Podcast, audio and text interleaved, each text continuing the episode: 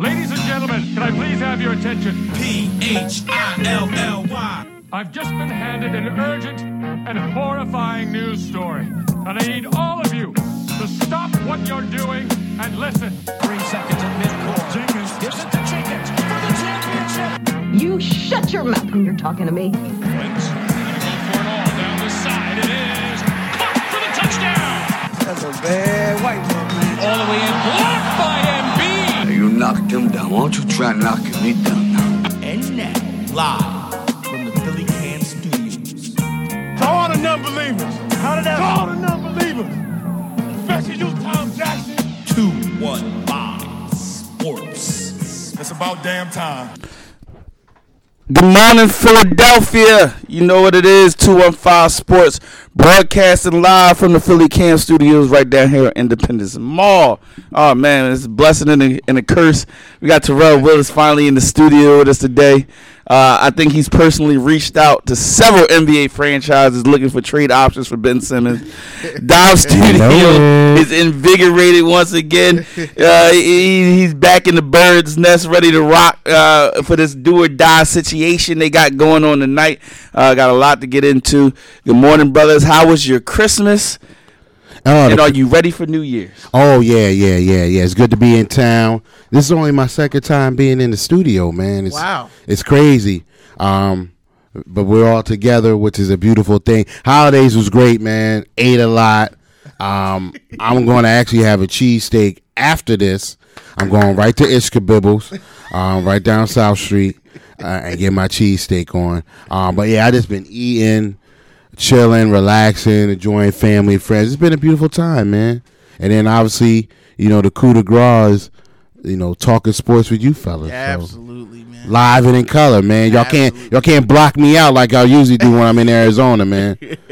Be turning down my volume, you know what I'm saying, stuff like that. So, but it's a beautiful thing, man. Ask you out, close you out, all of that stuff. Yeah. Well, let me first say, you know, it's good to have you in the studio today. I'm excited, man. I'm excited because all three of us are in the studio today, so that's a blessing in itself.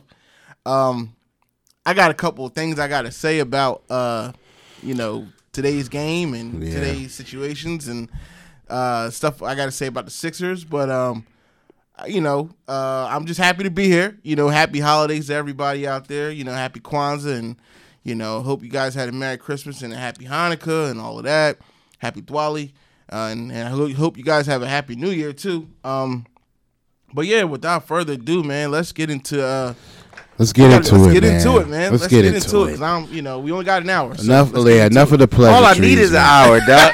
Enough of the pleasantries, man. All right, so if you're not familiar with the situation, unless you've been living under a rock, a big it's rock. Go time. It's go time. Right? It's fairly simple. Yeah. Fairly simple. Win. Got to get the win against the Washington Redskins. Mm-hmm. I'm sorry, that team from D.C. Much shade to Washington. Much shade. Right. And you got to hope that the Bears can knock off the Vikings. Right. I think both are fairly capable of happening. Yeah. I think it's going to be a joyous day in the city of Philadelphia. I think the only thing you have to be concerned with is whether or not the Bears actually want to feed the Eagles. Mm-hmm. See, here's what happens when you don't control your own destiny, right? Mm-hmm. You rely on others. You get what I'm saying? And where we're at right now is the Bears might say, you know, we'd rather see Minnesota for a third time in the playoffs. Because Minnesota stinks. Yeah, well, I'm not going to go that far. I think Minnesota is actually coming into form a little bit. That defense is starting to shape up. They got their running game going back together. I think they're playing a little bit better. Not great, but they're playing a little bit better. But if I'm the Bears, I absolutely want to see Minnesota before I see the Eagles the way the Eagles has been playing. Mm-hmm. Right. It's a double-edged sword because, you know, you have a situation where, yeah, would I want to see the defending Super Bowl champions again? No, I wouldn't want to see them, especially after, you know, what they did last year in the playoffs and the run this team could potentially go on. But then the Bears have to ask themselves, well, do I want to go into the playoffs limping? Do I want to go in after seeing myself lose potentially to the Vikings? That's something that you know, the Bears have to think about as a team. You know, if you look at all the great teams, let's just take the Patriots. They never, even when they, you know, when they went on their runs, they never took time off. You know what I'm saying? Like, they never were like, oh, we're going to rest players and this, that, and the third. Like, you know, we're just going to keep going. We want this momentum. We're going to keep playing. And that's how great teams are formed, you know. So it's a double-edged sword for the Bears. But to Ern's point, you know, when you don't control your own destiny, these are the things that happen. But then also, before I get Dom in there, we also need Ern's team, the 49ers, to play.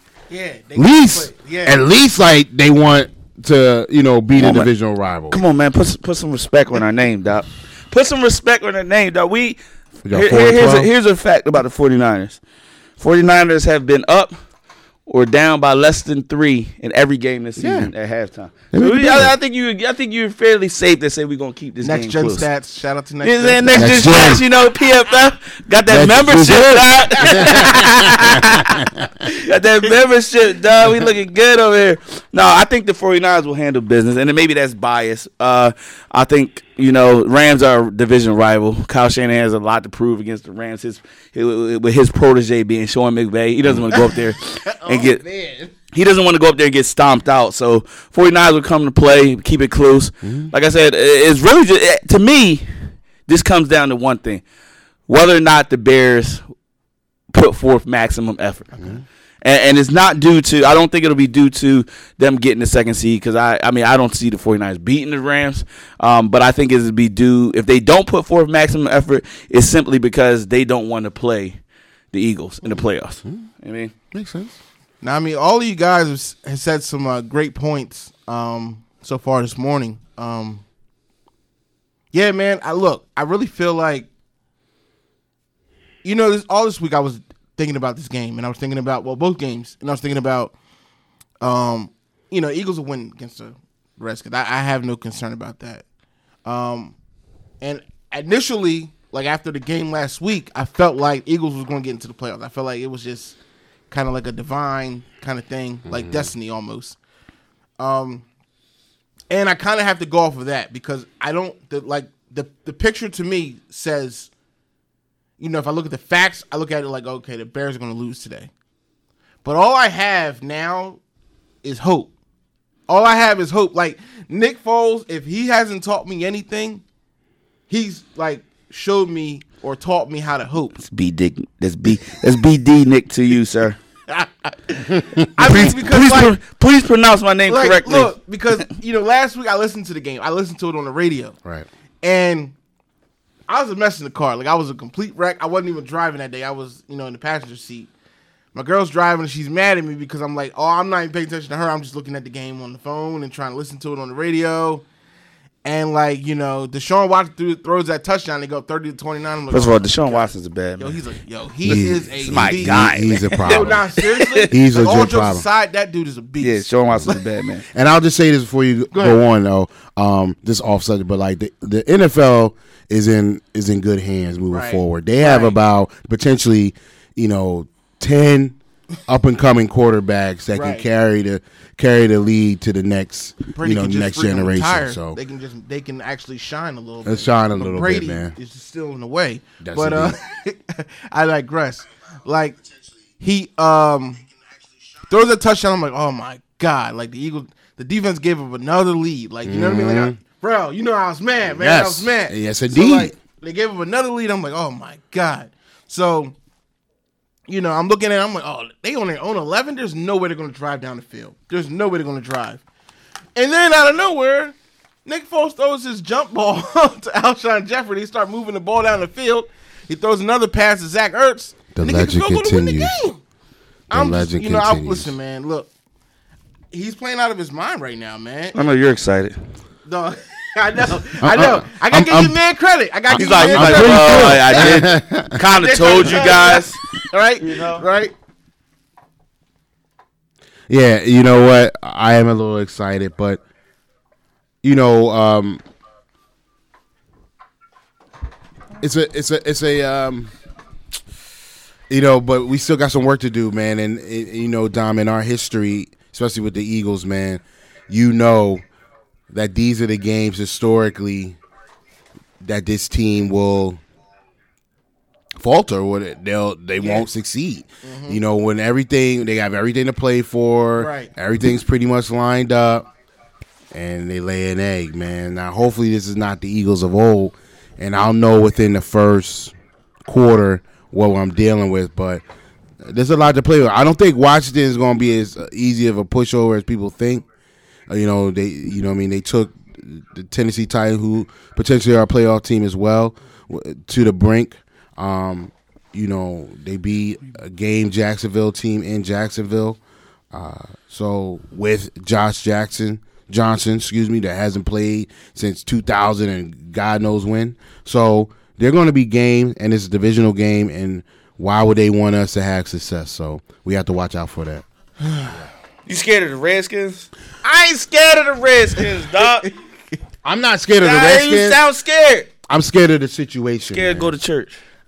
You scared to get a puppy. The situation, you know, is not ideal for the Eagles, but listen. They can have Josh Johnson. We got the big Johnson. Big BD Nick. Oh, so now he's your guy too. Listen, I've been telling you about Nick Foles for years. Oh, I've been telling you Nick Foles, St. Nick was gonna come to town, man, and do his thing. And do his thing, man. That's what he do. Here's the crazy thing, right? So people I hear people on sports radio, and it bothers me, right? Because it's suddenly Doug Peterson has learned how to coach again. Mm-hmm. You know, Alshon Jeffery, maybe he was hurt. I don't know what happened. Right. Here's the thing, man, and it's crazy to say this. Sometimes the lesser quarterback is better for the situation. I'm not saying I'm not going to start the quarterback. Actually, I'm going to start the quarterback. Oh, gotcha. God. Of course you are. Yo, why would you not? Man, with this. It's the holidays. Okay. No. Why would you not? Because, it's interesting. People want to talk about it, except Don. Because it's not a it is not. It shouldn't even be a discussion, to be honest with you. But, you know. I think it should be a discussion. Before you go, I thought about it on the drive in this morning. I was saying, you know, I just think the Philadelphia fan was a smart fan. I just think he was an intelligent person, an intelligent being. Mm. I feel like you about to say something wild, disrespectful. Philadelphia fans are stupid. Damn. Wow. They're stupid. How does it? Not all of us, but majority. Right now, a majority of them are stupid because they don't see the long term view of anything. All they see is right now. I want instant gratification right now. Here's the thing. You know what Nick Foles gives him? Instant gratification. You know what saying something stupid like trading Ben Simmons is? Instant gratification. Real. But here's the thing. This is an instant gratification league, right? Uh-huh. What have you done for me lately? Listen, you can put all your eggs in that long tenured basket, as you like to call it. But that's what the Browns did. Right, the Browns was playing the long game supposedly. Yeah. Right, listen, when the Eagles won last year, they were in the right now basket. You know what I'm saying? So you can't look. You can't. I hear you. You want to say Carson Wentz is better long term for the franchise, right? Which makes perfect sense. But the reality is this: he's not right now. For one, because he's hurt. And respectful. Right now, if Carson Wentz was fully healthy going into the playoffs, he's not getting in this game. No, that's the reality. That's reality. And to just to have a friendly debate, my brothers, you as an organization, we don't have that currency to say, you know what, we're going to wait. As you know, being an Eagles fan or just being a fan of Philly sports, part of that is being impatient. Part of that is, wanting what you want now because you see others having other success. Instant success. And we don't have the luxury of time. We just don't. You know what I mean? And yes, if you look at it, sure, Carson Wentz on paper is definitely the better quarterback. Not even just on paper, Rel. He is. But it's not just on paper. But this is what we know. Oh, can I play devil's advocate? This is what we know. Hold on. This is what we know, though. We know that to date he hasn't been in a playoff game. He hasn't won the quote-unquote big game. And he's been the last 2 years, or last two seasons, hurt. That's what we know. We also know that the backup quarterback has come in and has literally willed this team to victory. We know what he did in the Super Bowl. The last two games against the Rams and the Texans, must win, do or die elimination games. And against all odds, he pulled it off. And you just can't ignore that. Those are the things you just can't ignore. You just can't ignore these things and, like, just brush them off. Like, yeah, you know what I mean? Like, these things didn't happen. Like, yes, it's unfortunate that Carson Wentz got hurt, but he got hurt. Here, let me ask you this. Let's play devil's advocate. If Carson Wentz wasn't 6'5", 270 pounds and a first-round draft pick. How much? I don't know what he weigh. He's a man. He's a mountain of a man. He's a mountain of a man. But if he wasn't a first-round draft pick that you traded a lot of capital before, how much of a controversy would this be then? It really wouldn't be a controversy. Exactly. It wouldn't be a controversy at all. Carson, if you would have got him in the third round, and let's just say like he had that breakout year last year, and then but Nick Foles came in won here, Super Bowl. And a Super Bowl, this would be Nick Foles' job. And I throw that your way. If Carson Wentz was a third-round draft pick, would you still feel the same about the situation that you do now? He's overall the better quarterback. Yes, I would feel the same. Okay, so let's go down and let's go down the list, right? What does he? How? Tell me how he's better. Does he throw a better long ball? I think he does. I think he doesn't. That's one thing. He doesn't throw a better long ball. Let me say this. Carson Wentz's arm is stronger than Nick Foles. Stronger doesn't mean you throw a better long ball. Nick Foles puts the proper touch on it. Okay, I agree. So who throws the better long ball? I still think because it sounds like you dancing around the question. No, I didn't say who could throw longer. I said who throws the better long ball. I still think Carson Wentz does. Yes. Okay. Nick Foles. Look at the pass he threw Alshon Jeffery. Nelson Aguilar last week, right? Yeah. That pass he threw to Nelson Aguilar, 83-yard touchdown. Yo, he put every bit of strength he had on that ball. Mm-hmm. Okay. Carson doesn't have to do that. Carson can literally sit back there, fling. That's it. So I personally think that Carson throws the better long ball. Just from what I saw, I'm not discrediting Nick. I'm just telling you what I think. Sound like you discrediting Nick. No, I'm not. I'm not, man. Okay, go ahead. Go with your next question. Who's more accurate? Carson Wentz is. Look at the numbers. More accurate? I'll say Carson Wentz is more accurate for sure. Who reads defenses better? Well, right now you got to be Nick Foles. Come on, Doc. I'm just asking the question here, man. Right now it's Nick. Nick Foles. So who last and final point? Who executes the offense better? Nick Foles. Right now, Nick. But I want to say, right, listen. No, let me. So I'm trying to understand. Help me real quick.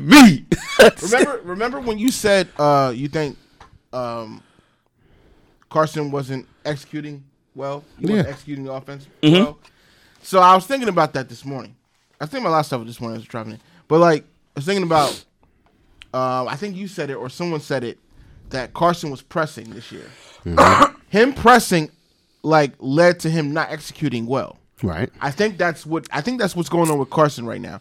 So I think when it comes to actually knowing the offense, executing the offense, I think Carson can do it better.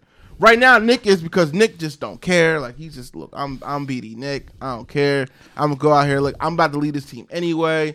So let's see. I already won the Super Bowl here. So, you know, I'm just increasing my stock value. I'm trying to get $25 million a year for the next 3 years. So that's what he's doing right now. So, you know what I mean? Like, I think Carson actually can execute the offense very well. I don't think Carson Wentz is really ever executed the offense well. Carson Wentz is great off schedule. Let me finish. If we go down Carson Wentz's great season last year, right? Mm-hmm. A lot of those plays where he broke the defense down by extending the play. Am I correct or am I wrong? Am I right or am I wrong? He had some plays where he broke it down. A lot of his plays are off schedule. I think Nick Foles has been the last 2 years been better on schedule plays. 3-step drop, ball out. Yeah. You know what I'm saying? I think he's been better than Carson in that aspect.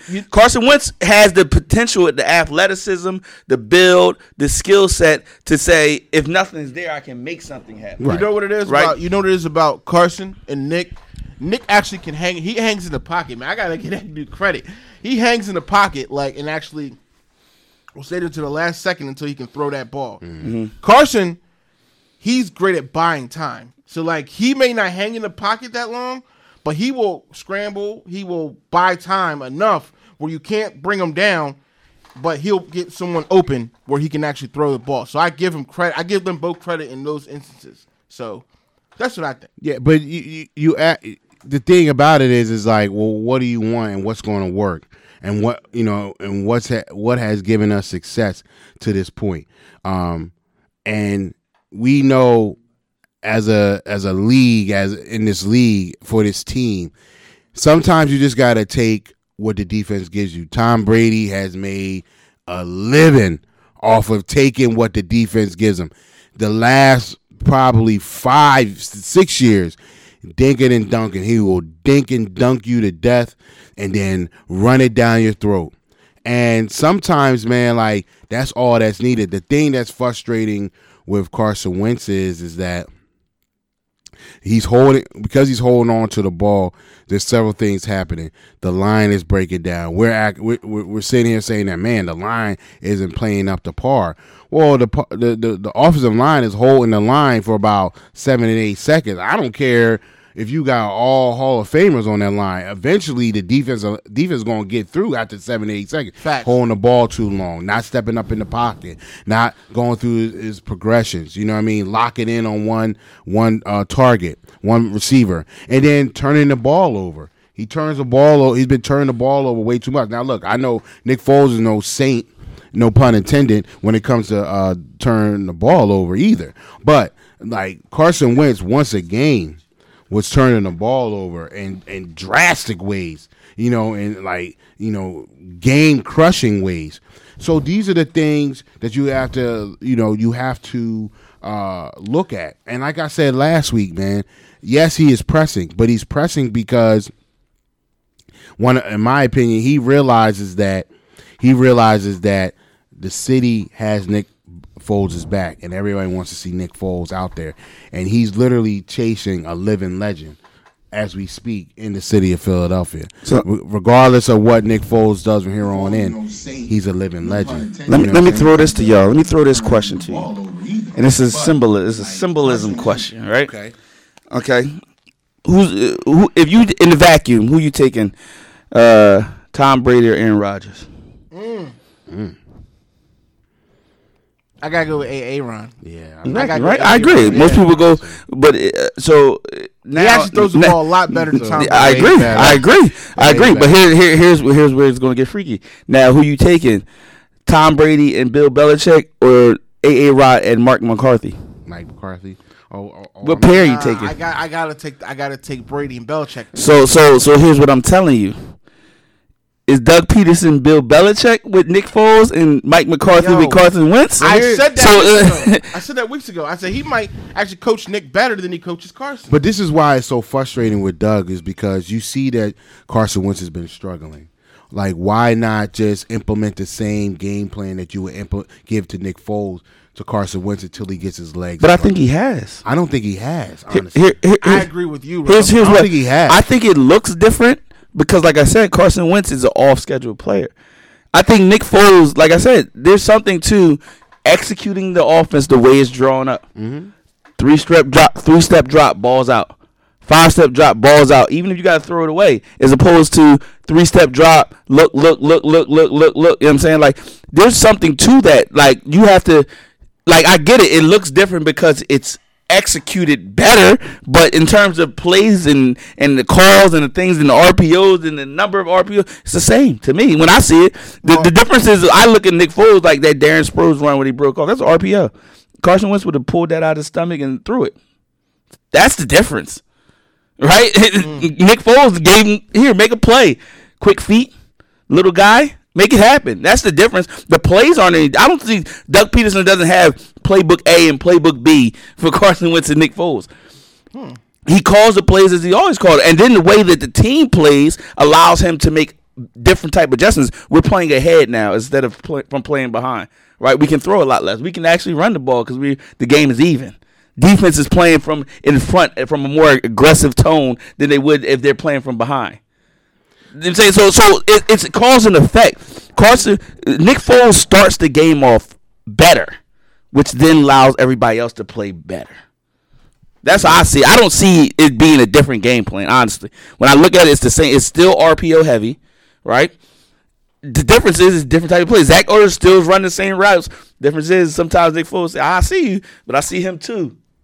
Let me give this guy a chance. That's the difference to me. I don't see it being a different plays calls. Good analysis, sir. That's what I do, man.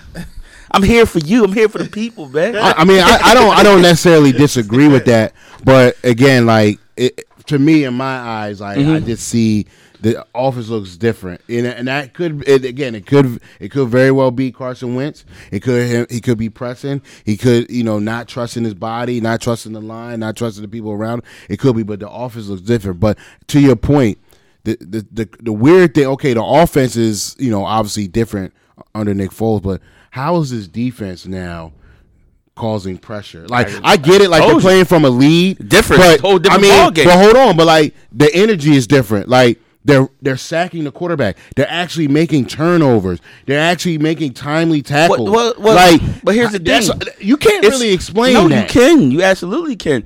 If a team is playing, the score dictates a lot of what you do. You know what I'm saying? Like, if I'm a quarterback playing from behind, like if I'm the Texans or if I'm the Rams and you have this lead going into the fourth quarter, right? And I'm playing from behind, I'm going to press more. I'm going to take unnecessary risks that I normally wouldn't take, which leads to what? Turnovers, right? Whereas if I'm up 2 touchdowns, right, and you're playing from behind, what did I do? I play conservative. You know what I'm saying? I protect the ball.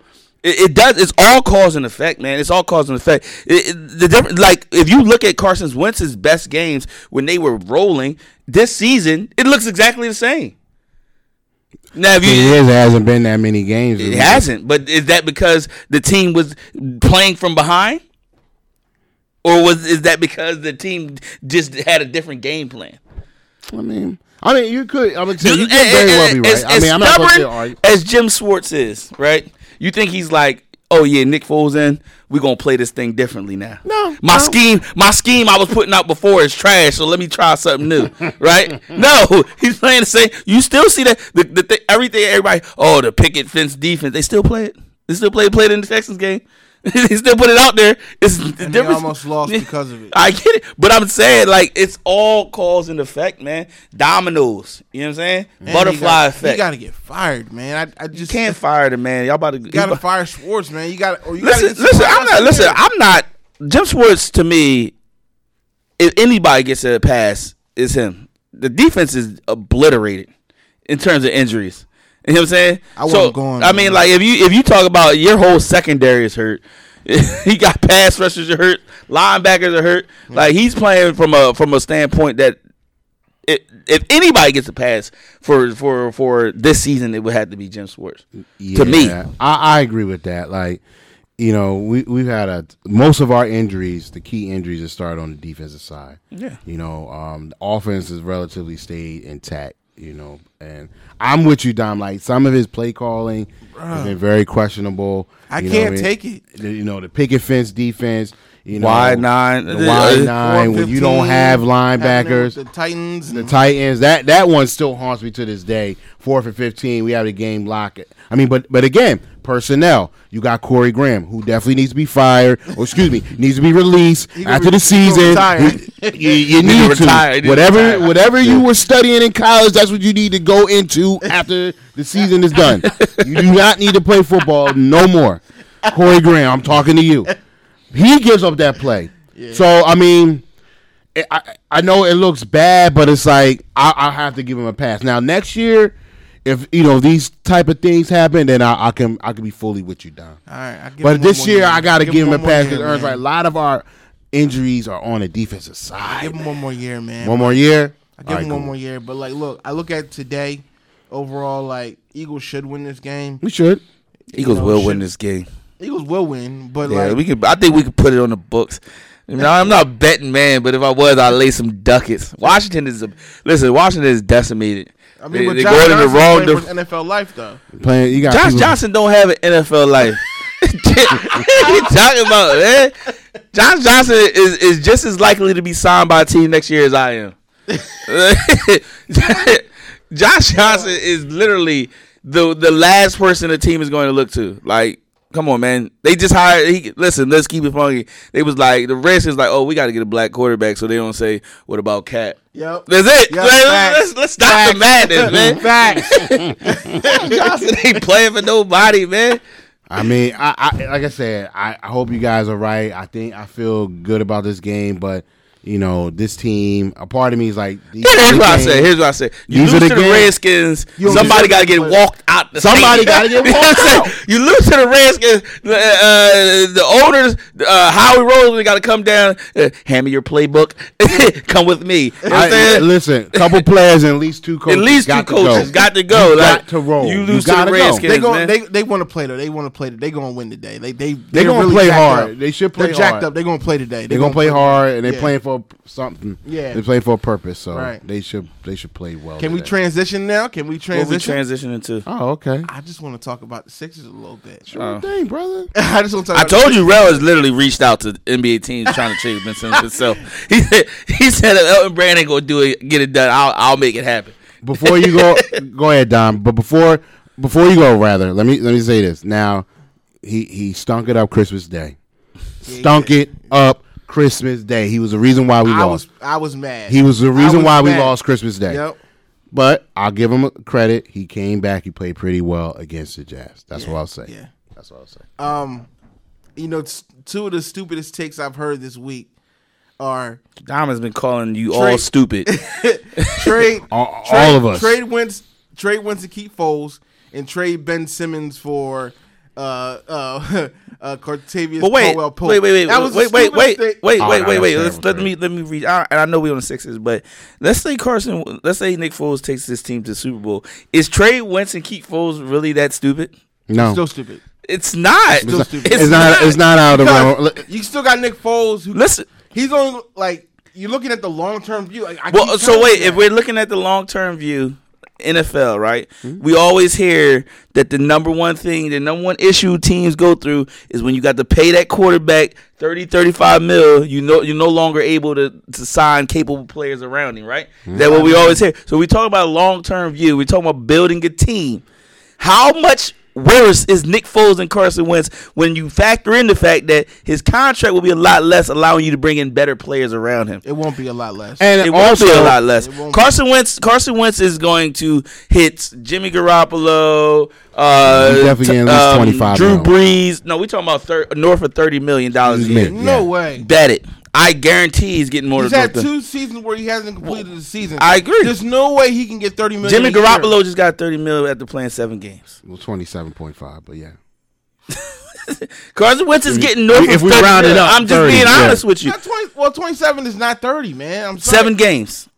7 games, that's kind of crazy. 7 games, yeah. Carson Wentz is getting north of $30 million. No, he shouldn't. He shouldn't. He is though. It's not about what he should and shouldn't do. I'm telling you, Carson Wentz is getting north of $30 million. So when you factor that in, isn't A-Ron? Yes, he's gonna be. He's not talent wise, but stature wise, he will be. That's kind of Jimmy Garoppolo, not A-Ron at all. That's my point. So. Like I said, when you're looking at the long game, if you're looking at the long game, is Nick Foles? Let's say Nick Foles is only $20 million. That's $10 million a year. Here's the problem though. He's going to demand if he takes us to the Super Bowl and wins it again. He's not going to demand. I guarantee you, Nick Foles would take $20 million. I guarantee I want 35 million. I want a right number. We're talking about Nick Foles that when he was offered a starting job. To be traded, I'm good. I'm good. Nick Foles is, you understand? Nick Foles is rich with or without football, right? Do we not understand? Listen, Nick Foles is. If they say, "Look, Nick, we're gonna give you the reins and $20 million," Nick Foles is taking it. Guaranteed. I can't even believe we're having this guarantee. I'm just telling you. Why? So, like I said, and then I'm just giving you the hypothetical. That's $10 billion. That's what. That's a starting wide receiver. That's a starting cornerback. High quality quarterback. There's a couple guards. So we talking. If we talking about long term, we playing the long game. And is Carson Wentz $10-12 million better than Nick Foles? And to that. This hypothetical scenario, if you let's say you trade Nick Foles to, there's a plethora of teams. Not to forget, you getting the draft. You probably getting two first round draft picks. That's what I was gonna say. You could trade the house. You could get. I want 2 first rounds. Yeah, second round, and I want cash, and I want some cash. I'll say this. The whole state of Florida right now, the NFL needs a quarterback. Every team in Florida needs a quarterback. Right, every team. You go to the Jack. I need Jalen Ramsey. I'm gonna need 2 first round picks, and I want Campbell. Yeah, give me Marquise Lee too. I like him. Yeah, Marquise Lee's nice. I'm asking you. No one's doing that. Yes, they will do that in a heartbeat. Jay, you think Jacksonville won't do that? They won't. I'm pretty sure they will. They'll probably trade Jalen Ramsey, yes, but they're not giving up 2 players and 2 first. Chicago gave up 2 first rounds for Khalil Mack. He ain't a quarterback. Yeah. Yeah, but look at this now. That's what I'm saying. So here's what I'm asking you, Dom, because you're the only one that thinks it's unrealistic. And if you call it stupid, right? It's stupid. That's what he said. So if we're talking about, is Nick Foles $12 million better, along with 2 first-round draft picks and a player better? I mean, is Carson Wentz $12 million, 2 first-round draft picks, and a player better than Nick Foles? That's the question. No, he's not. So then it's not that stupid, brother. Nah, it's stupid. It's still stupid. That's a fantasy that you're saying. It's not, though. It's a fantasy, If Nick Foles takes this team anywhere close to Super Bowl, that's not a fantasy. That's a reality. If. It's a big if. It's not a big if. It's the way he was a player. It's not a big if. It's the playoffs. They got to get in there. You're right. And it's a big if because they have to go against a very talented a Bears team. They'll have to beat the Saints, who's very talented, and then one of the AFC teams. So it'll be a hard road. We get that. And the likelihood is slim. But if he's able to pull off this feat, which would be even bigger than what he did last year. Yeah. Last year's team was way better. Listen. Way better. If he pulls it off, I'll be the first one to tell you Carson Wentz got to get traded. All right, cool. Okay. That's it. I'm cool with that. I think we swayed him a little bit. He moved off of this is stupid to it's plausible. I still think it's stupid, but if he did that, I'll be the first one to tell you to trade Wentz. There you go. All right. Let's talk about these Sixers. Yeah, let's get back to the Sixers. I don't think trading Ben Simmons is stupid. I think it's asinine. Premature. It's not asinine. Because next year, year after, it's something you actually have to actively look at. Because I don't think Ben Simmons is signing back with the Sixers anyway. I've always thought that. I've never thought Ben Simmons was coming back to Sixers. So, he got 2 years left on his contract, right? His contract is up 2021, right? I think right now, you don't trade Ben Simmons because there's no need. Next year, 2 years on his contract, that's prime trading. That's prime time to trade a player if you want something tangible back. Listen, this is why the whole process was, as you like to say, stupid to begin with. You banking on players that you don't know if they have any long-term foundation in this team. I'm just telling you. What is happening to my city? Everyone is so ungrateful in this city. Ever since the Eagles won the Super Bowl, I don't know what to think about any kind of fan anymore. I don't know, man. Listen, all I'm saying, in 2 years, this city cannot have Carson Wentz. You know what it is, Don, and we just talked about it, man. It's the fact that we finally won a championship, and these things are very hard to come by in this town. We don't win them that often. Let's be all the way funky here, and the reason why we don't, and because we don't win them that often, when one of the teams are able to do that, then we want more of it. We just want more. It's just human nature. Like, you know what I mean? If you got $100, you're going to want $200. It's just that simple. So the Sixers fan base is looking at the Philadelphians are looking at these teams. Okay, the Eagles were able to do the impossible and win the Super Bowl. Hooray, hooray. okay, we look at the Sixers. You know, they've been doing this whole process thing for the better part of 5 years. You got Embiid, arguably one of the best centers in the game. You got a young superstar in Ben Simmons. Everyone says he's a transcending talent. That's the label that they put on him, a transcending talent. First of all, transcending, that's stupid. I hate that label. Ridiculous and asinine. I hate people that say that about him. 17-year-old is transcending just because he's 6'10". Right. Okay. And then you got all these other parts. What time are we? So we trading Carson for Jalen Ramsey, 2 first-round picks. Who we trading Ben for? Listen, I no one you can trade him for. You like Dame? Huh? You like Dame? Oh, I love Dame. I love Dame. Shout out to the man Devon Givens. He was the first one I heard say that. He did. The first one I heard. He did. I like. I mean, listen. I like Dame. I'll say this though. He's playing well this year too. He is. He's been playing well the last couple of years. He's played well his entire career. But now I will say this: now you're not gonna get him for the cheap. You gonna give me somebody. I need an all-star back. Right. I need an all-star and not on the decline. Chris Webber, Glenn Robinson, those type of players. I need someone that's in his prime. So a Dame Lillard would be great.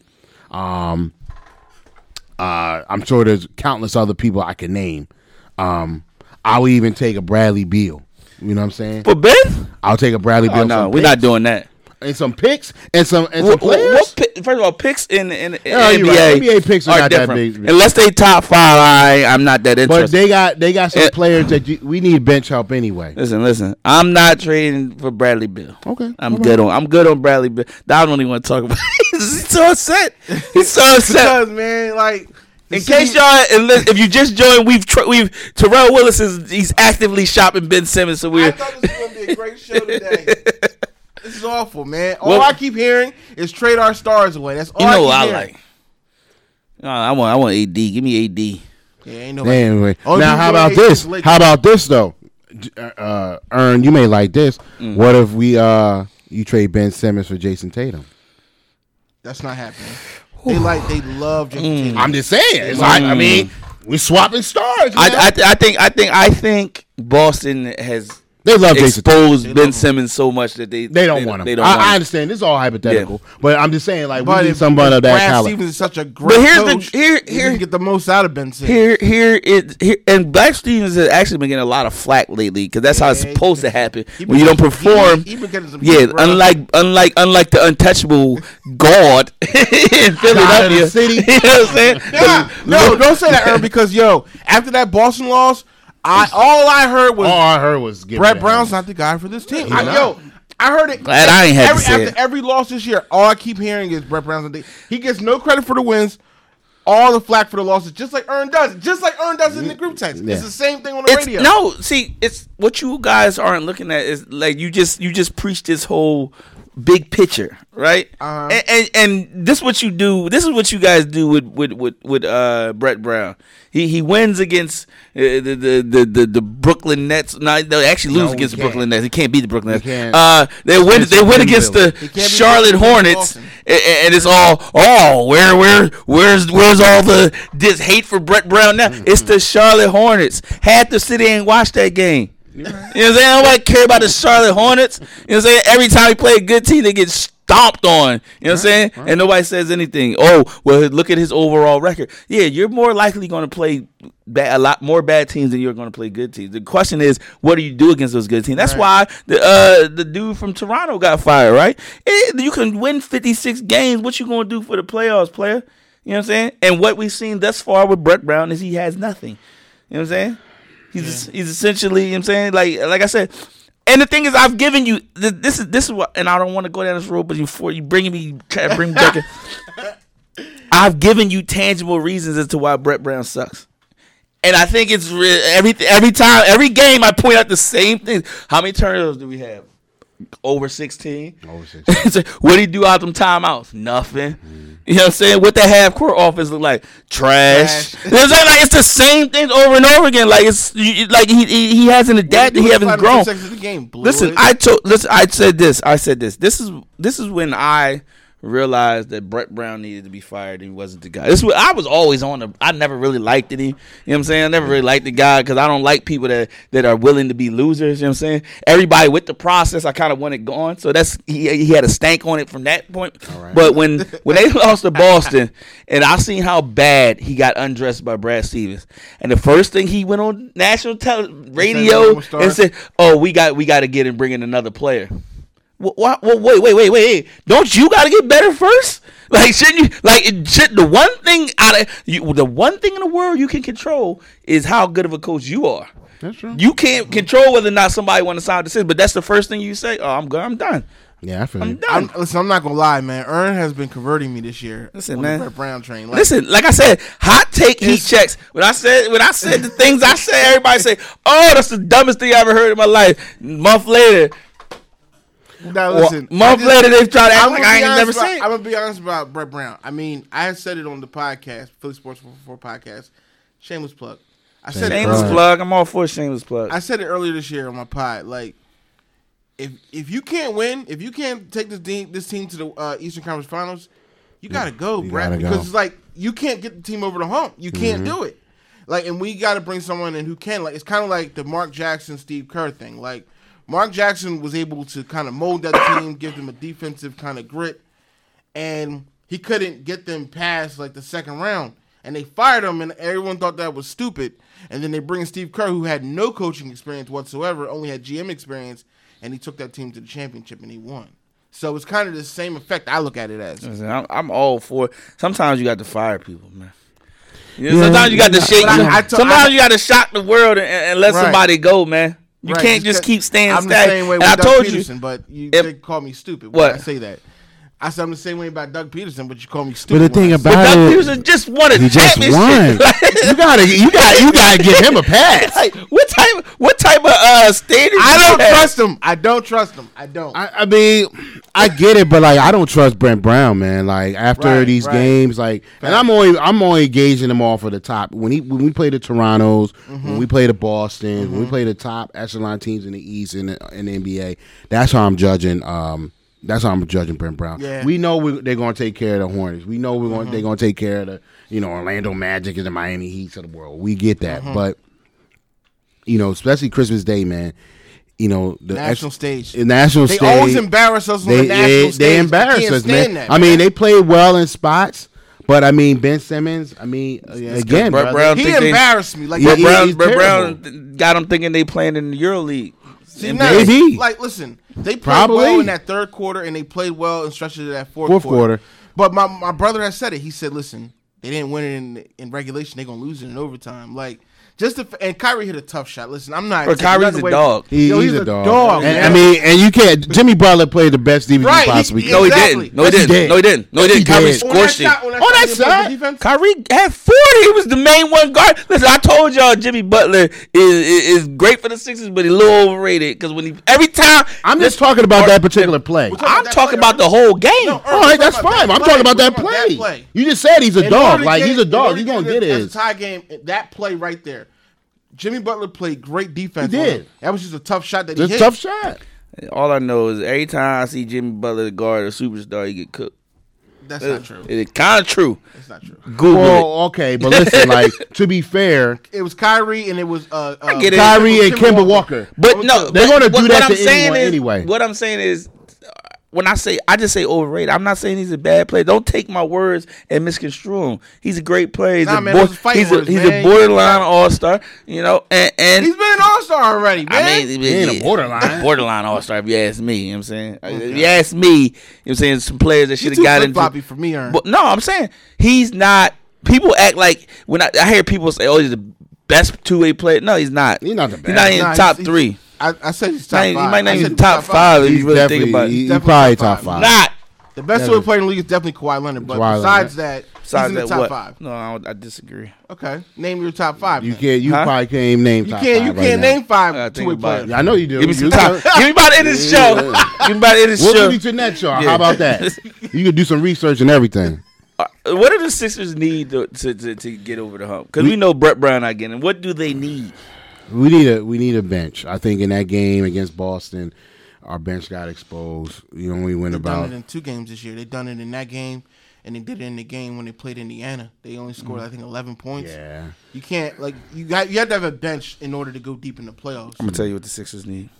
We need a backup. New coach, don't say that. Not a new coach. Okay. They need a point guard. We do need a point guard that can shoot. Sixers need a point guard. This is back to the Ben Simmons thing, and I said this 100 times. Listen, I'm selling shirts. You're never going to win. You're never going to win if your point guard can't Hashtag win. Not a point guard. When you see it trending on Twitter, just remember it started here first. Hashtag not a point guard. He's a, like I said, he's a point forward. Point forward. He's not a point guard. And I'm starting to agree with that. I'm starting to agree with that. Listen, there's nothing wrong with that. Right. That's the thing. There's nothing wrong with that. You got multiple ball handlers on the court. That's fine.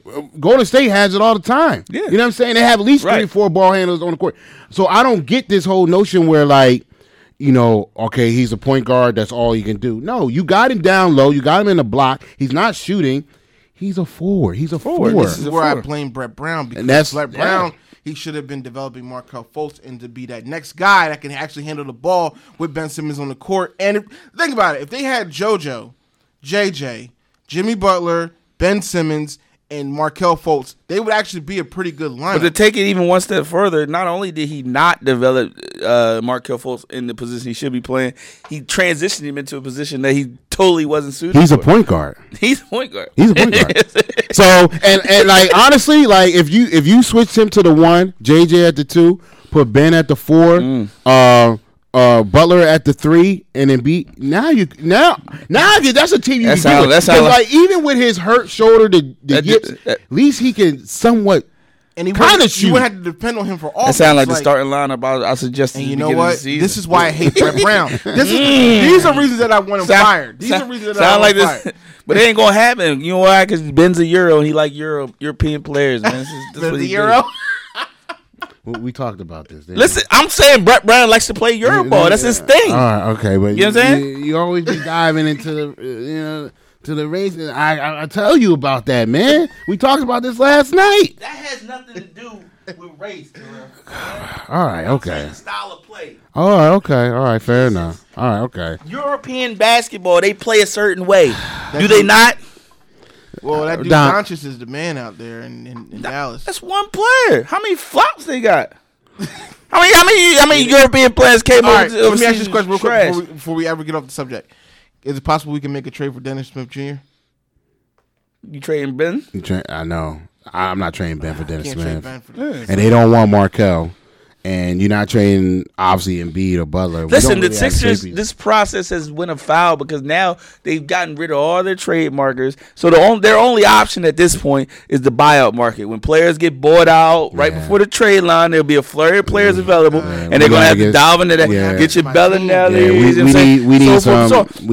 They don't have the capital to trade for a player right now unless they're willing to get rid of Ben Simmons. Because they over the cap. Yeah, they don't have the capital. So it's going to be the buyout market. That's what we're looking forward to. They had the opportunity to pick up Trevor Ariza. They didn't for some reason. What's his name?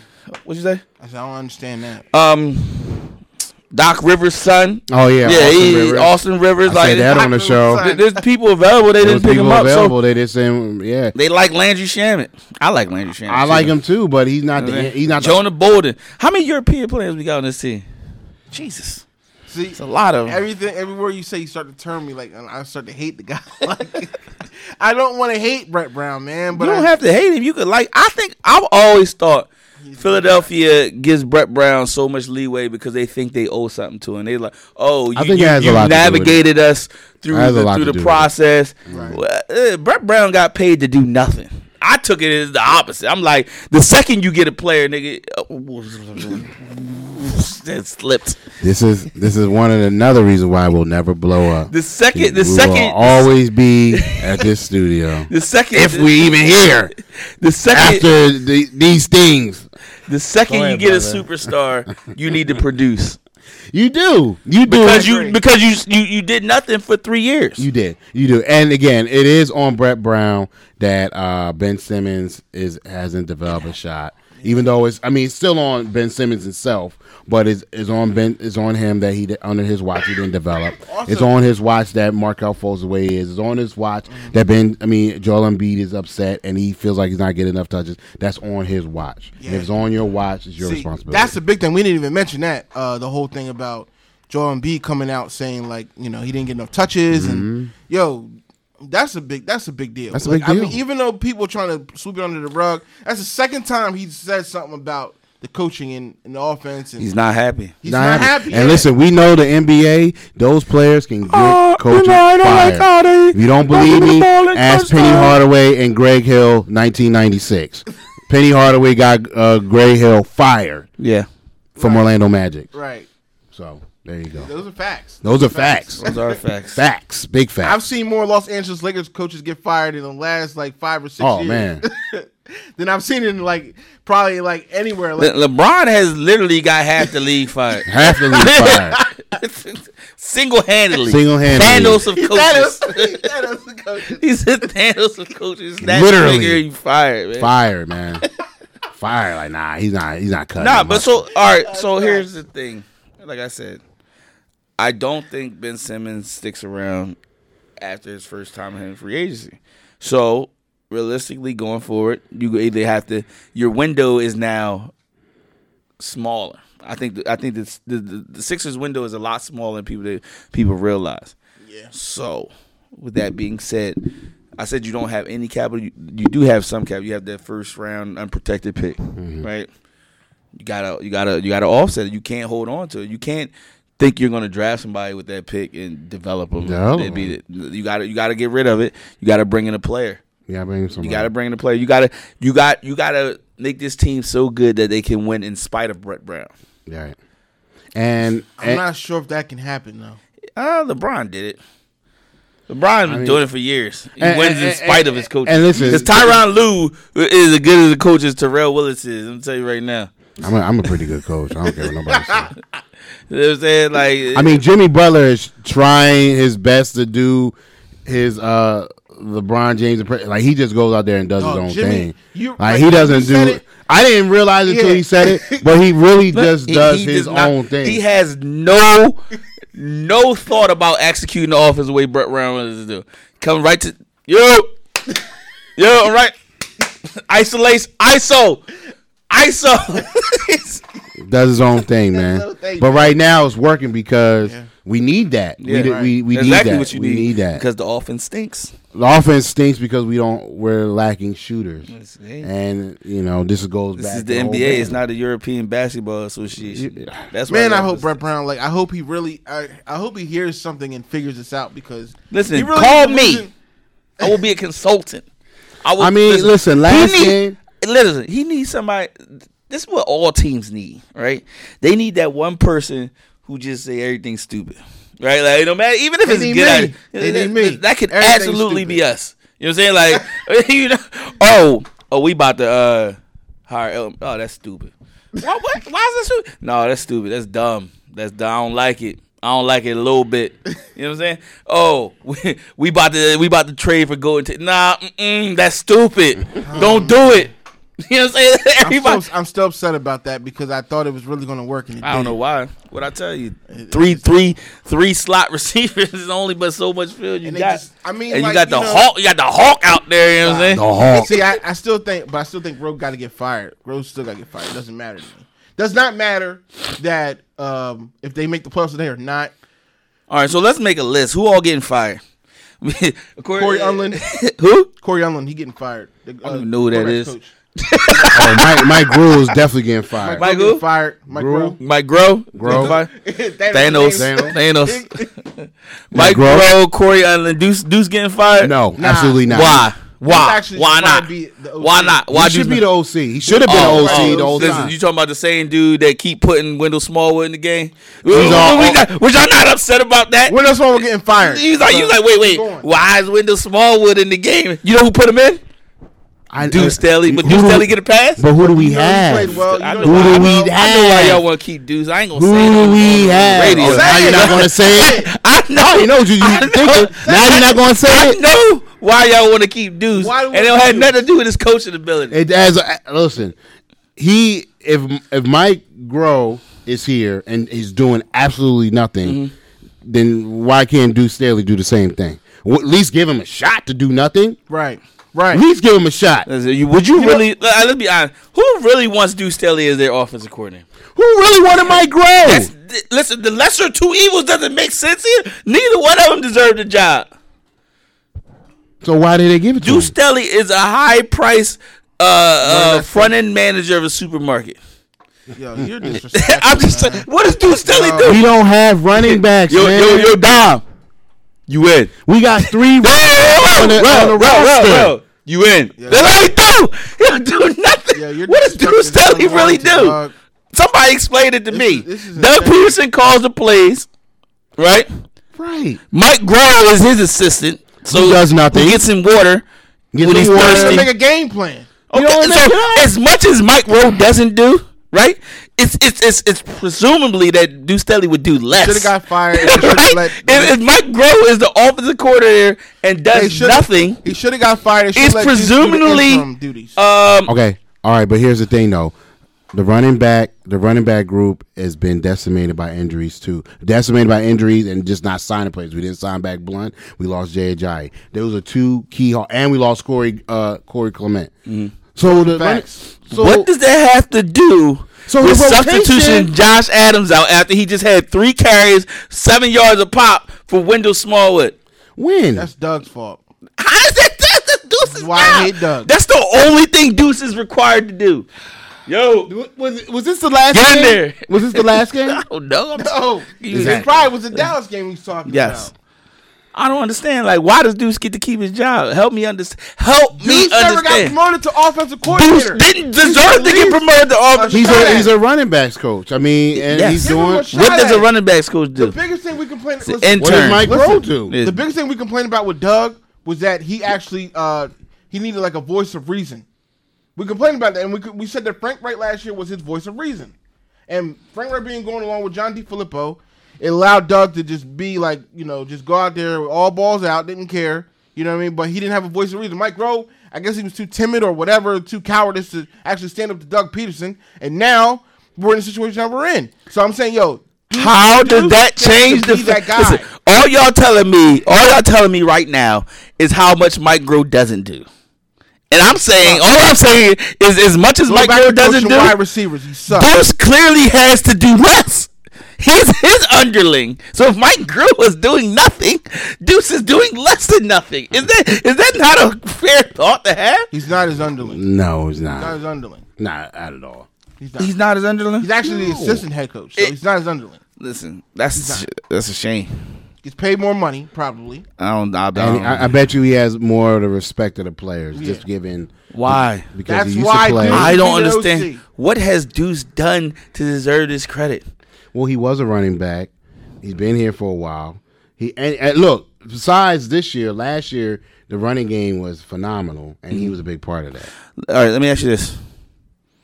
What running back can you give Deuce Staley credit for developing? Wendell Smallwood, that's his guy. Corey Clement. You give him respect. All I'm saying is, you give me a press release that say Deuce Staley is now the OC. It's not gonna be like yes. I'm not saying I'm the go do that either. Runner, rack him. You know what it is. Let me say something real quick. You know what it is because you want the flashy name, the sexy name, right? I like the name that I believe can coach. You want the high explosive name, right? But look at the offenses in the league right now in December. Mm-hmm. Everybody's offense is going down. Nah. You know why? Because it's colder. You got to actually run the football. He doesn't call the plays in this kind of weather, in this kind of season. The New England Patriots, and what do? They dink and dog and they run the football. Well, who's their running back coach? I don't know. Exactly. I don't know who any coach is. He just made my point. The only reason why we know is because this is our team. I know. I don't know everybody running back coach. You know I know the OC. You know because after every game when they're asking, so Doug, why did you think it was a good idea to put so-and-so in here? He gives him a spot. That's Deuce's job. He's not taking ownership. That's his problem. That's not his job. That's why I don't like Doug. You got one job. People don't get it. You got one job. One job. Don't get it, man. Are we doing some extra hours? I'm with it. Do another half an hour. I would love to. This is great. Okay, we can do it then. It's only off the radio. So. Let's talk about the playoffs, man. Let's talk about the rest of the NFL. All right, cool. I'm cool with that. Yeah, let's talk about the rest of the NFL. So everything's pretty much situated. Only other winning not in the AFC. Not in the AFC. Only AFC. Other win. Oh yeah. So you got the Titans and the Colts. Winning in. You got the Ravens and the Steelers. The Steelers need the Browns to beat the Ravens, right? In order to get in. Or the Ravens are in. And then the top seed is not. I don't think the top seed has been solidified. No, yet. I think the top seed is the Chiefs. I don't know. I think the Chiefs. They haven't solidified it. They got to win. So it's a lot to play for. Colts and Titans. Who you got? Man, you know what? I like the Colts, man. You know why I like the Colts? Because they look like us last year. Uh-huh. They're built like their defense flies around. They're committed to the running game. They get an excellent quarterback play. They're doing. Their line is phenomenal, both sides, and the tight ends are in the play, and they have a big play wide receiver down the field in T.Y. Hilton. So. That's one of my hot takes that went astray. I thought Andrew Luck was done. Thought he was done too. I watched his first game he played, and it looked like he was struggling to get the ball 5 yards down the field. I said, "Oh, he's over. He ain't got the arm strength." Prove me wrong. Prove me wrong. You remember in that Eagles game when they threw the Hail Mary towards the end? He couldn't do it. They had to get the other guy to back up in there. Prove me wrong. Well, I ain't give my take on it. I'm sorry. Not cool. I'm taking the Indianapolis Frank Reich as well.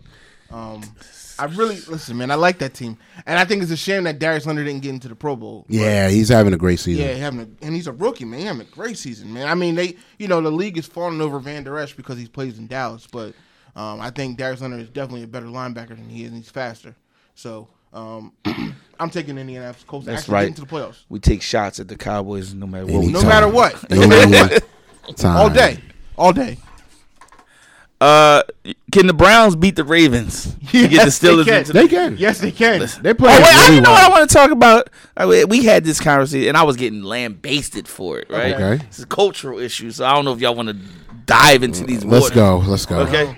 So Baker Mayfield and Hue Jackson. Right. Everybody. Talk to me about this. So I want to hear this. So he said he was staring at him after a play, right? Uh-huh. Right. A lot of people say, you had Michael Eric Dyson quoting all this white privilege at his finest, so forth. And I don't get it. I think people stare at people when they play sports and they talk trash and taunt all the time. I don't get it. My thing is, I just don't understand why he, why he has so much animosity toward Hue Jackson. You need a reason? I mean, like, it's football. He started Tyrod Taylor. So what? Tyrod Taylor got hurt, and he ended up playing anyway.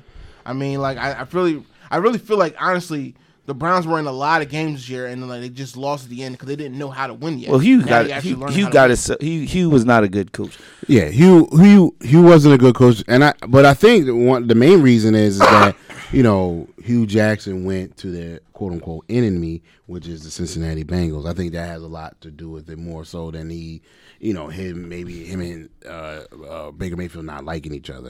And that's why I think where it kind of starts from. So it's like, he's just taking digs at him, like, hey, we just, that's how I look at it. Yeah, I don't look at it being racial or anything. Listen, me personally. Now, if we had something else to compare it to, and let's just say like a Cam Newton did that, and say like Ron Rivera left and went to the Falcons, and he was doing that, and then people were like getting on Cam Newton, then I would say okay, but we really have nothing to compare it to. So I just think I look at it like it's sports. Sports, yeah. And he's taunting him. You can say he's a jerk, he's a jagalone, whatever you want to call him. He probably is. Yeah. But that's nothing to do with race. There's a lot of jerks in the NFL. I seen I can't remember, one of the Titans player, Josh Norman, was sitting on the sideline. He walked over and started taunting. Is that racial? I don't like you. You know what I'm saying? Terrell Willis did that to Josh Norman. You're my enemy. You know what I'm saying? Like, I'm going to taunt you right now. Apparently Josh Norman was trying to hurt Derrick Henry, like, as he was tackling him a couple of times. He tried to take a couple of cheap shots. I don't know, try to break some fingers or something like that. But Terrell Willis caught wind of it and didn't like it. So after the game when they lost, he went over there and taunted him a little bit. And Josh Norman got pissed. And, like, he, like, went after him and, like, tried to fight him after the game and everything. And then Terrell Willis was just like a fly in his ear, like, get out of here. Like, but again, man, it's football. It's sport. Football. Right, that's what I'm saying. High level sports, man. That's my only point. I thought I was on an island when I said that. People thought I was crazy. Like, it's only because, you know what it is? Because, like you said, it's just radio. It's Baker Mayfield and it's Hue Jackson. Hue Jackson got fired, you know, and there's not a lot of black coaches in the league. It's like Todd Bowles is about to get fired, so there's about to be one less black coach in the league. Like, you know what I mean? Like, so it's just it all circles back around the race. And, you know, Baker Mayfield has been known to be a jackaloon, like you said. Like, last year when he ripped his nuts and he told the team, you know, F you or whatever like that. Like, he's just a jackaloon. That's what he is. Yeah. You know, so. Yeah, that's all it is. You know why? Kyler Murray is a horse. I saw him last night play, even though they got beat, man. Kyler Murray. Listen, he's better than Baker Mayfield was. So. As much as. Yeah. People try to make it a race issue. You know why Todd Bowles getting fired? You know why Hue Jackson got fired? Because they didn't win? No, that's part of it, but they didn't want the black quarterback. Because had they drafted D. Watson, they probably had a job right now. Yeah. That's what I'm saying. Like, so listen, bad coaches get fired. That's how I look at it. And listen, they're bad coaches. They're bad coaches. Hue Jackson won like four games in 3 years. Surplus of talent. They're bad head coaches. They're probably good coordinators. Like, they're good coordinator. And Todd Bowles is a good defensive coordinator. I agree with that. Sure. But I agree with that. I'll fire Jim Schwartz in a minute and take Todd Bowles. Yes. I would too. My man, in Cincinnati needed to be fired 3 weeks ago. They haven't won a playoff game in 15 years. He was in this job for 15 years. They ain't never won a playoff game. I don't know how he's done it. But you know what he is? He is the Jason Garrett of Cincinnati. That's exactly who he is. He's worse than Jason Garrett. Jason Garrett won a playoff game. What I mean is in the same vein of being the puppet master. You know, the puppet master being the owner, and he's just being the puppet. He knows where the bodies is hidden or something. That's the type of job security you strive for in life. Yeah. I don't never have to be above average. Exactly. I strive for averageness. You know what I'm saying? That borderline right there, I'm not going above it at all. You want to do some extra work? No, I did exactly what I was supposed to do, and I'm out. You know what I'm saying? That's it. So we never answered the question. Can the Browns beat the Ravens? They can. I say yeah. They can. That Ravens defense is nasty. The Ravens defense, are they playing in Baltimore? I think they're playing in Baltimore. Yeah, I mean, the Ravens defense is nasty. And again, it's two young quarterbacks, so those are going to be the keys of the game. Which young quarterback plays better? Mm-hmm. They're in Baltimore today. They're in Baltimore. Uh-huh. Yeah. The Browns have been playing really well. I had them at 5-10. 5-11. Excuse me. Yeah. So I had them losing 11 games. Once they fired Hue, they started rolling. They started rolling, and Todd Haley, Todd Haley. Yeah, but they started rolling, and I mean, you know, it's something to be said about that. I'm not sure if Greg Williams is a good coach, but Greg Williams is definitely a good defensive coordinator. Well, I think they if they win today, then you got to consider him right for next year's coach. Because everyone wants to flash. They want to McVay like head coach. Everyone wants that now. Like McVay, he kind of ruined the league a little bit. Like because everyone wants the next McVay, and there's only one Sean MVay. But McVay hasn't won anything anyway. Wait, time out. No, Slow down. There's only one Sean McVay, and he hasn't won anything. That's what I'm trying to say. Oh, okay, just checking. Nah, I know. Yeah, we know. But Shanahan came under my man's collie name, huh? What's that? Came under his dad, right? Yeah, Shanahan came under his dad, so he had that pedigree already a little bit. I think that McVay, people like McVay so much because he's young. He's the youngest head coach. You know, it's kind of like he got this. You know that recall that everyone likes and everything like that. Personally, I just think he's a good coach. Sean McVay has the same pedigree as Kyle Shanahan. Listen, man, John I'm not here to I don't care about either one of them. Listen, where I don't care about either one of them. I care about Doug Peterson and what he's going to do. He part of the Bill Walsh tree, man. Is he really? Yeah. I didn't know he was in the tree. Yeah, under Andy Reid, Bill Walsh. Yeah, it's 6 degrees of separation. No. I know that, but I'm talking about where does Shanahan fit in there? Shanahan was an assistant. He's an assistant to Mike Shanahan was the offensive coordinator. Oh, Mike Shanahan. For Bill Walsh? For Bill Walsh. He was? Okay. Oh, I didn't know that. Okay. Okay. Right. Sounds good. Okay. All right, can we move on to the next 6 degrees of sex? Oh, we can talk about the 49ers all day. We don't have to. I didn't get much screen time on this topic, you know, so I'll take it where I can get it. Who else we got? What other games we got interested in going on today? No, we got the Pittsburgh game today, the Pittsburgh game. Yeah. They play Cincinnati. Yeah, they win that game easily. I think they win that game, but I don't see them make it. I don't know how they lost to the Saints.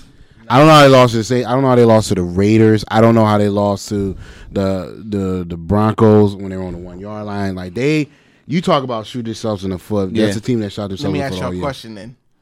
They need a bell. I'm about to say, did they miss Bell? They need a bell. I don't know how you don't miss Le'Veon. You need a bell. I know everyone's fantasy team need a bell. That's for sure. Listen. Most disrespectful thing I did in fantasy, man, was draft Le'Veon Bell thinking he was gonna come back.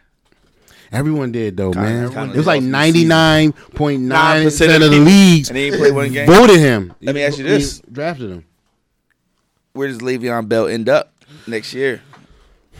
Well, he doesn't end up in Philly because historically Howie Roseman doesn't pay a lot of money for running backs, which is and they're cap strapped. I don't know how he's gonna get out of this mess. They said Indianapolis. They got a lot of cap. That's what I think he goes to Indianapolis. You can go to Indianapolis. And they don't really have a running back out there. Well, they drafted, what's his name? Marlon Mack. But they would be a nice 1-2 punch.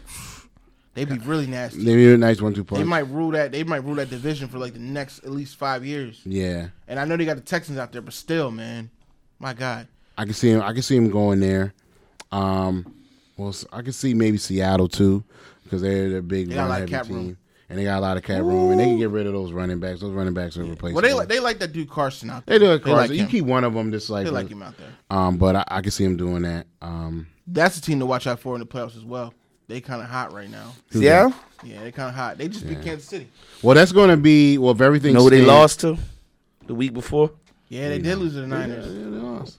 Yeah, they did. We back on that. Keep rounding them. They stomped y'all in that first game. Yeah, but listen, why you bring them old stuff? They stomped y'all in that first game. Bring them old stuff for it, man. Well, they're going to stomp the Cowboys, too. I'll take a shot every time I can at the Cowboys. Yeah, now, that's the game because they're essentially the same team. You know what I mean? Two run-heavy teams. One has a better quarterback, though. But Dak Prescott is not better than Russell Wilson. So. Exactly. But I'm just saying, like, the way they're designed is the same. So it should be interesting. Chris Richard is from Seattle, so they actually run the same defensive scheme. There you go. Yeah, 6 degrees of separation, man. Bobby Wagner's a better linebacker. Listen, man, I will take shots at the Cowboys all day long. Do not give me any radio time because I will. Go for it. Go for it, man. Listen, I'm just waiting for them to move. We will not ever... disparage or discourage you from taking shots at the Dallas Cowboys. I'm just waiting for them to lose so I can start memeing people up. I got this eerie feeling, like, and it's crazy because nobody's even talking about them now this year. And New England is just about to be like, all right, well, here we go. Flip. That's what's going to happen. Because, like, for all their mishaps, the Josh Gordon situation, which is obviously a sad situation. You know, they had a bunch of injuries. Gronk not playing as expectations. They're still 10-6, and they still won the division, and they're going for the bye. They got to win today. If they win today, they get the bye. So, like, this team keeps on trucking along. And again, I'm going to say this. Like, this is what we hope the Eagles would be this year, or at least start to be, the model of consistency, and that's why this season is so disappointing because of all the promises that were made, everybody that was coming back, the additions that we made, and we didn't live up to expectation. Now we have to hope that another team gets us in. So that's what I'm going to say about that. All right, so I guess we close this thing out. Before we do they make the playoffs? What happened? How does today play out? And what's your number one fear? Number one fear? Fear. What are you scared of going into today? My fear is that the team is overhyped and they overlook the team from Washington. So that's my fear. Mm-hmm. But I believe that they will win the game. But I don't think they make the playoffs. I've been saying that. So you think the Vikings take out the Bears? I think the Vikings take out the Bears. I do. I actually agree exactly what Rell said. My fear is that they do something stupid and they blow the game and they make it actually a game and Washington actually believes that they can beat the Eagles. Right. That's my fear. My belief is that the Eagles will win and the Vikings will win as well. That's why the Eagles won't get in. My hope, like I said, my hope is that the Eagles win and the Vikings lose. Mm-hmm. And all I have to rely on today, is hope. To be honest, I mean, you know, I can't. You know, my takes this year as far as like the Eagles winning the game or losing the game, you know, I've been wrong so many times. Yes, like, you have. We all have. So yeah, look, you ain't alone. No, I mean, like, you know, that going back to that first Dallas game, we were all wrong. And we're all wrong. You know, we're not. Nah, I was right on that one. He was right. You were right. You were. You bring it up. Yeah. You want to bring it one time. He was right. What I'm saying is that we all believe that Dallas was dead in the water. Mm-hmm. And, you know, Dallas came back and they resurrected the season from that game. Mm. And, you know, my takes this year as far as the Eagles winning the game, I thought they would blow out a team and they lost. And, you know, I've been shocked. You know, I've just been completely wrong. But now all I have today is the hope. And I hope the Eagles win and I hope the Vikings lose. And that's it. That's it. Mm. And it's not strange. Like, it can happen because it happened to the Buffalo Bills last year. All they had to do was win and they needed someone to lose. And it happened. Won on a miracle. Yeah, and so it can happen. Yep, it can happen. I think it's more likely than not that the Eagles make the playoffs. Mm. Really? I think Chicago is a much better team than Minnesota, and unless Chicago actively throws a game, pulls the starters, I think they beat them fairly easily. Mm. And I don't think Washington has a shot in hell to beat the Eagles. I just look at Washington as a team that's like they got the car running, the bags is packed, tickets is bought. Season's over for them already. Going fishing, you know what I'm saying? They ready to go. You know what I'm saying? So I think it's more likely than not. I think, like I said, the only real factor is whether if Matt Nagy is smart, he say I don't want to play the Eagles, so let's throw this thing. You know what I'm saying? See, but that's bad. I think that's bad too, though. I can't mess with the football guys that way. Yeah, you can't. The football guy. If I listen. I would have played. I want the easiest path to the championship as humanly possible. I don't want to play the team that just got smoked. But here's the thing though. This is the problem that you run into. If you throw the game and let the Vikings beat you, now they feel like they can. You're giving them hope. I'm just saying you're giving them hope and momentum for the very next week you play them. So Matt Nagy's in a really tough position. Like. I'm always on the mindset of like you gotta win. So play your starters. I mean, unless there's nothing to play for. Like last year, Eagles had everything wrapped up against the Cowboys. You can play me. I don't care because we got Saints today. The Saints ain't gonna play nobody. They got everything wrapped up. I was cool with that. But if you have a situation like that, you want to go in with momentum, man. Because if you get past whoever you play. You got the Rams, you got the Saints, whoever you play. I get that, but I gotta focus one week at a time. If it's me, that's you. And but I'm like, I don't fear the Minnesota Vikings. Yeah, but let me say this though about playing the Minnesota Vikings again next week. They have to. It's never good playing a divisional opponent three times in a season. Nope. I don't believe in the next generation. Let's say somehow, some way, the Eagles made the playoffs and the Dallas Cowboys had to play the Eagles again. Oh, that's a loss to the Dallas Cowboys. They're gonna hate that too because there's gonna be all this talk. They beat us twice this year. They swept us this year, and they losing the playoffs because you can't play a divisional opponent and beat them three times in a row in 1 year. Fortunately for them, we won't. I mean, unless we meet in the NFC Championship game, we won't play. Yeah, exactly. So they're lucky. Yeah. All right. Thanks for everybody out there listening. You know what it is. 215 Sports with you every Sunday from 10 a.m. to 11 a.m. Went a little longer today. Follow us on Twitter at _215 Sports or Instagram at 215_Sports. Dom Lewis, T. Willis, and myself. Till next week. Peace.